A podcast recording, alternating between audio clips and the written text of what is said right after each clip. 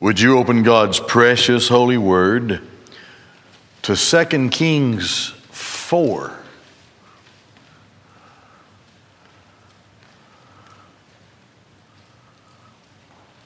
I didn't put it, I'm pretty sure it's chapter 4. It starts out something like, Now a certain woman. Is that right? Chapter 4? Yes. Okay, thank you. It's the eighth mistake I've made this year. The northern kingdom are part of the covenant that God made with Abraham, the Israelites. He made the covenant with Isaac, with Jacob, who became Israel. They are in the throes of wickedness.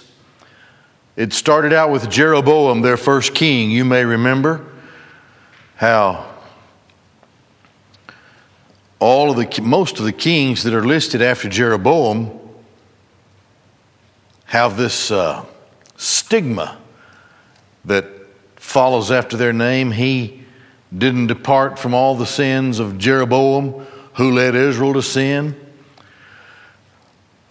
so we're several generations now into the existence of the northern kingdom.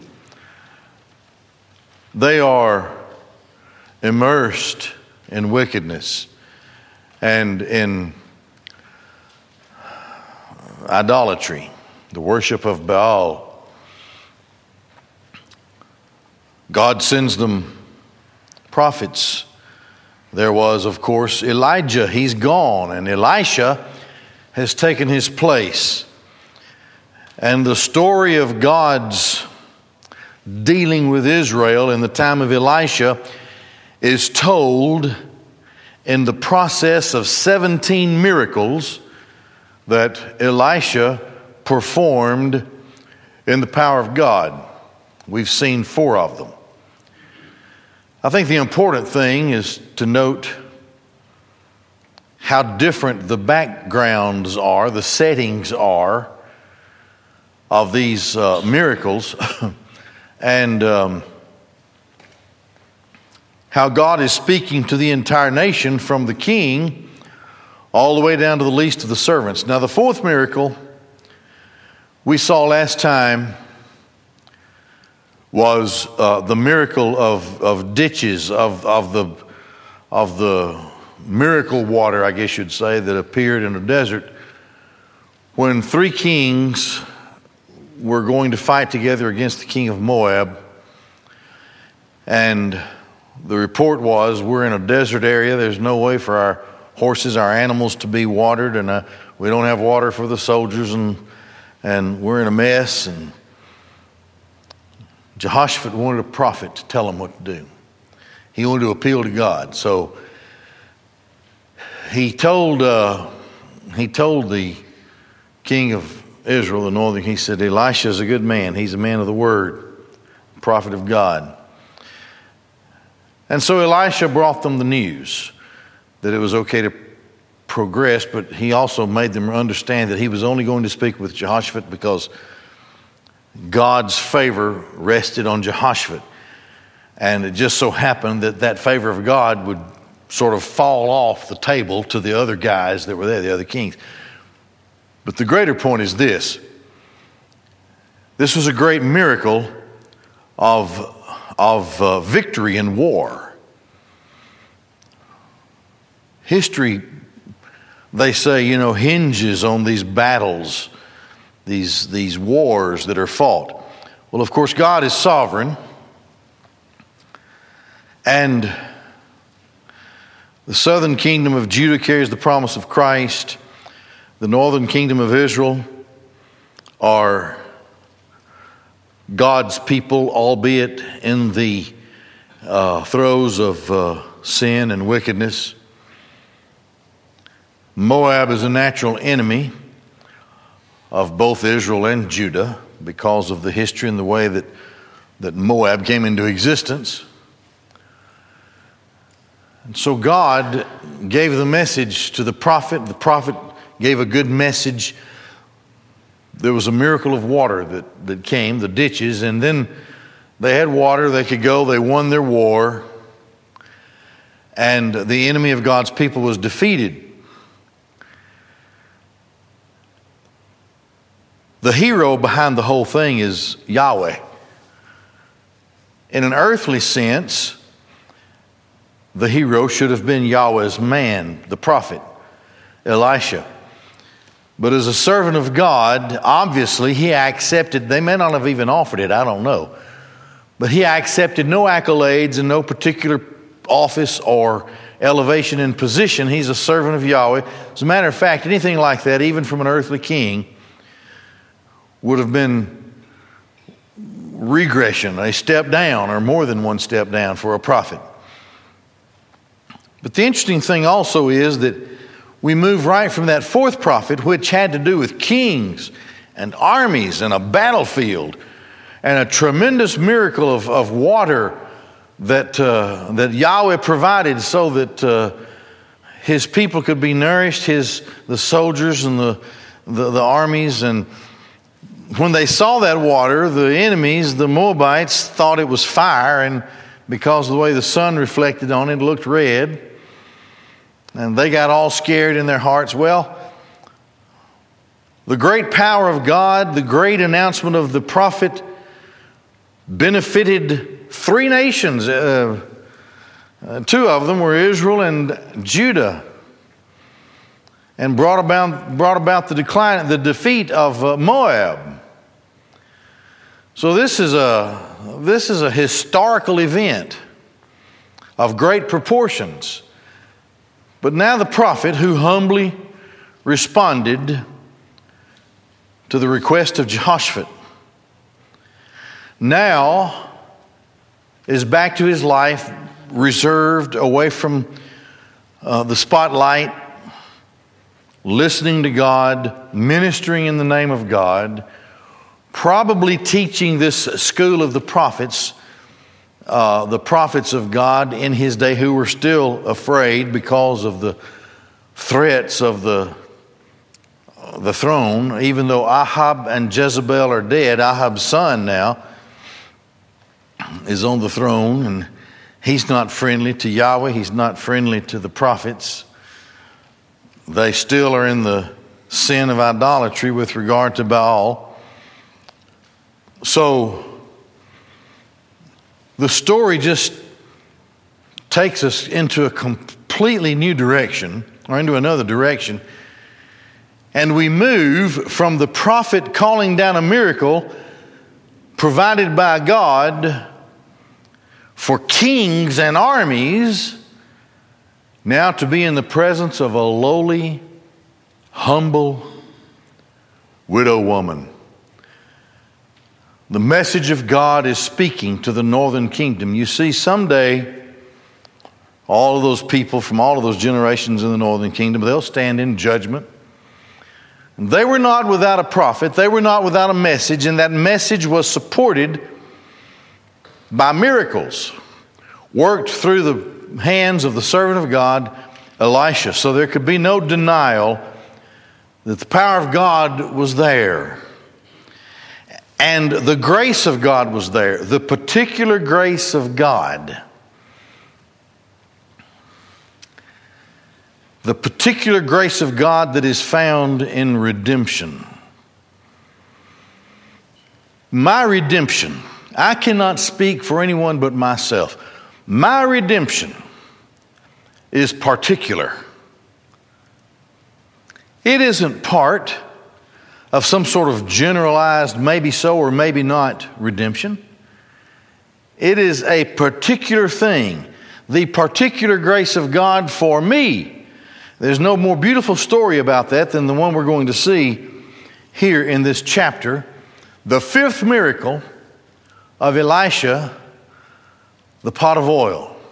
Now, let's look at the balance and the beneficiary of this. Uh, of this uh, miracle. The balance is that not only had God provided a miracle for kings and armies, but He provides a miracle for this widow woman. Now, in that culture, she was utterly helpless. Her husband is dead. But her husband was somewhat of a helpless man because he had been one of those prophets that Elisha and, and Elijah earlier had been instructing. So look at this. Now, a woman of the wives of the disciples of the prophets cried out to Elisha, saying, Your servant, my husband, has died, and you know that your servant did fear Yahweh. And the creditor has come to take my two children, my two sons, for himself as slaves. That's the way it worked in those days. This disciple of the prophets had died on the best of days. He didn't have that many friends, and he was in a business, as we're going to see. He had a business that he was engaged in. But his business, perhaps because of weather or drought or whatever, his business had failed.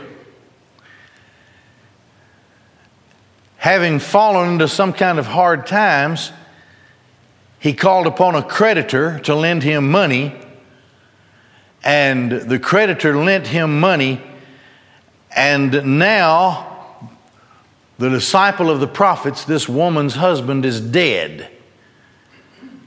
She's not the one who was running the business.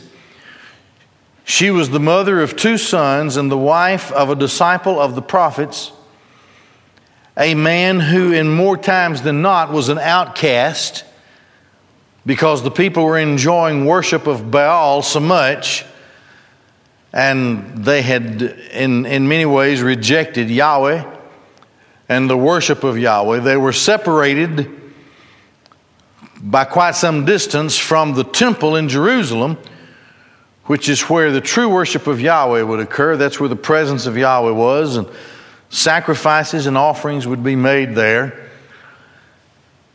So this poor guy died.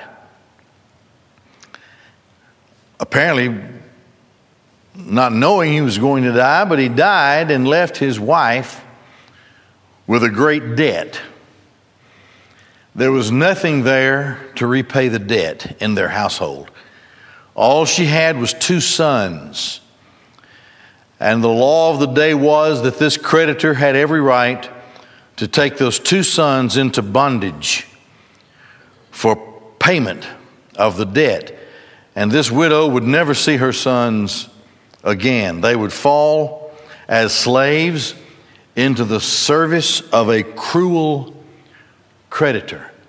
She calls upon Elisha, the same prophet who responded to a king and called upon a tremendous miracle to help armies and kings.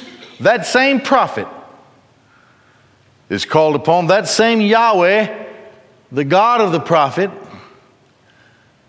whom the prophet serves,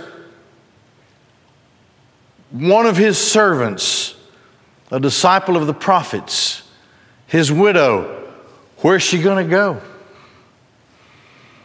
There's nothing she can do. She has no resources at all. So here's what she does she calls out to Elisha My husband, your servant, he died. And you know he was a believer, he was a disciple of the prophets, he feared Yahweh. Even so, the creditors come. I'm about to lose my two sons to the creditor. Now, the miracle was also in response to an urgent need. Elisha said to her, What shall I do for you? Now, in, in, in, the, in the timbre of the language, it seems as though Elisha was himself a humble man. He didn't have any riches or or some sort of treasure house to draw upon. He just says, What, what can I do? Then he says, Tell me about you. What do you have in the house? And she said, Your maidservant has nothing except a jug of oil. Now, apparently, the husband was a businessman who sold oil, probably olive oil. And so he would have out of his vineyard, out of, out of his crops of olive, he would have pressed the oil. And there's a process, and if you read about it, some of the oil can be bad, some of the olives can be bad. Maybe that's what's happened, what happened to him previously. He had to borrow money. It doesn't always work out the way people think that it should. Maybe he didn't produce any good oil for a while, and they were just down to one jug of oil that was worthy enough to be placed on the market. She said, I don't have anything left but this jug of oil. So now her faith is put to the test. He said, Borrow vessels for yourself. Now, I underline that because she has a personal need. God hears her prayer and personally responds to her personal need. There would have been other people probably in a bad time who could have used a miracle, but they're not the ones who had called upon Yahweh. They're not the ones who had presented themselves as helpless and, and in a hopeless situation. What do you have? Jug of oil, that's all you have. Borrow vessels for yourself from outside, from all your neighbors, and don't borrow a few, borrow everything, borrow a bunch of them. Borrow as many vessels, as many jugs as you can get from all of your neighbors. Now, here is the requirement and the means by which the miracle would be performed. When you've gathered all of these vessels, these jugs, these empty vessels, you shall come and close the door about yourself and about your sons, and you shall pour upon all these vessels, and the full one you shall carry. She is to take one jug of oil, the only thing that was there, and she was to start filling all of those other jugs out of this jug of oil. She kept pouring it and kept pouring it and kept pouring it and kept pouring it. And She went away from him, closed the door behind herself, and about her sons. They were bringing vessels to her, and she was pouring out of that jug of oil that she had. And it was when the vessels were full that she said to her son, Bring me another vessel. Her son said to her, Ain't no more. We filled up the whole house. And every vessel that everybody had, we filled it up. And the oil stopped. Now, here's the significance. She came and told the man of God. And he said, Okay, you're back in business. Go sell the oil and pay your debt. But here's how God has been so good to you. Not only do you have enough, enough to pay your debt, but you have enough to live the rest of your life with. You have enough to raise your sons, and then you'll still have enough to retire on. This is what God has done for you because you have come to Him with nothing but your faith and you have come to him in that faith, falling upon nothing but his grace, knowing that you had nothing, and knowing that the creditor would crush you and take away your sons, and you would have no life at all if the only thing left for you was the creditor. But in his grace, God has intervened for you. And He has provided that for you which you could not provide for yourself. But not just that. He went above and beyond that so that you could pay off your debt. But He has given you enough to live on now, to raise your sons, and to be comfortable for the rest of your life. God has taken care of you.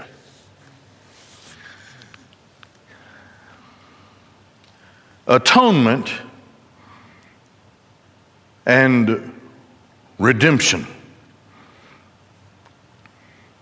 Atonement is provided. Christ has provided our atonement. We receive the redemption. We've been redeemed. Now, the word in both Hebrew and Greek in both testaments, it means the same thing. And it means to restore that which has been lost. In other words, it was there, it was lost, and another had to pay the price to restore it. Thus, it was redeemed. Now, stay with me here. Beautiful story of grace. Redemption. To be restored to gain that back by the payment of another. That which I had before and which was lost to me. Redemption.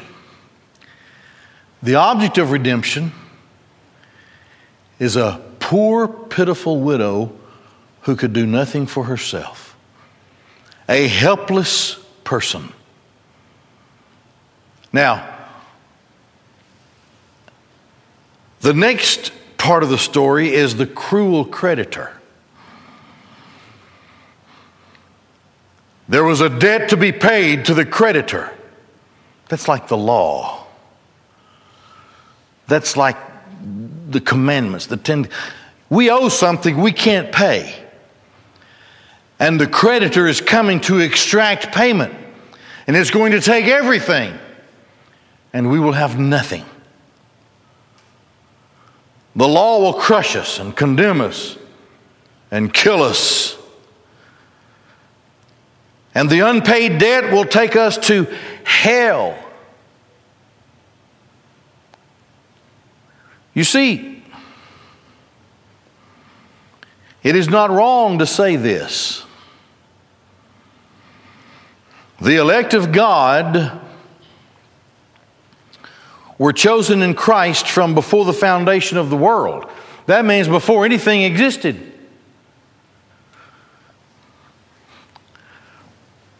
But when Adam sinned, that which we had as the elect of God was lost and had to be restored. Those whom God had chosen from before the foundation of the world collapsed in the same fall of Adam as the rest of the human race.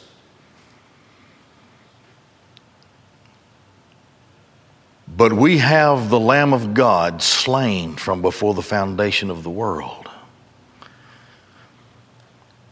We have atonement that is ours, and it's peculiar and it's particular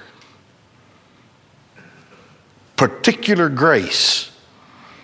Grace extended to those who are God's, who gave His Son that we might be restored, redeemed through the atonement of the only begotten. So then, we could never for ourselves, in and of ourselves, pay the debt that fell upon us in the fall of Adam. There are no good works we could accomplish. There is no obedience that is ours, dead in trespass and sin. In that death, we could do nothing but we're His. And He died to save us. So, in that inability to pay, our only hope was the grace of God. Knowing there's nothing that's good about us. Just that God saw us to be His. And we had to absolutely, totally, de- totally depend upon the grace of God. And there we found full payment and miraculous supply. Saved and saved forever. Past, present, future, eternally saved by the blood of the Lamb. The grace of God, He paid it miraculously. I couldn't pay it. He paid it. I couldn't give that supply. He gave that supply. To put myself in that widow's position, how am I going to, provide for my boys next year? God already covered it. What about when my boys are grown and they've left me? God's already covered it. The grace of God. Bought by the blood of the Lamb, I am His forever. Into the ages of the ages of the ages, and I have totally relied upon nothing but the grace of God. There's an old song that says, I am His and He is mine forever. Finally, this was not a general redemption. You see this? I, I pointed that out to you. Elisha said, Go and do this for yourself. All these other people around lived next door, lived in the village, lived all over the place. This is you. This is God and you. His redemption is particular. It is particularly for you in Christ because you are the special object of God's love and grace who chose you in Christ. All that the Father gives to me will come to me, and all who come to me I will in no wise cast out. No, not never. I will no, not never cast him out. Christ said. This was not just a general thing. This was grace specifically for this woman who believed. That's where it was with me. It is with me and you in Christ. To know that we are the object of God's redemption, we are the personal object of God's grace, moves us into adoration, thanksgiving, gratitude, worship praise that God not only saved me, but He redeemed me. He keeps me saved. And I'm His forever.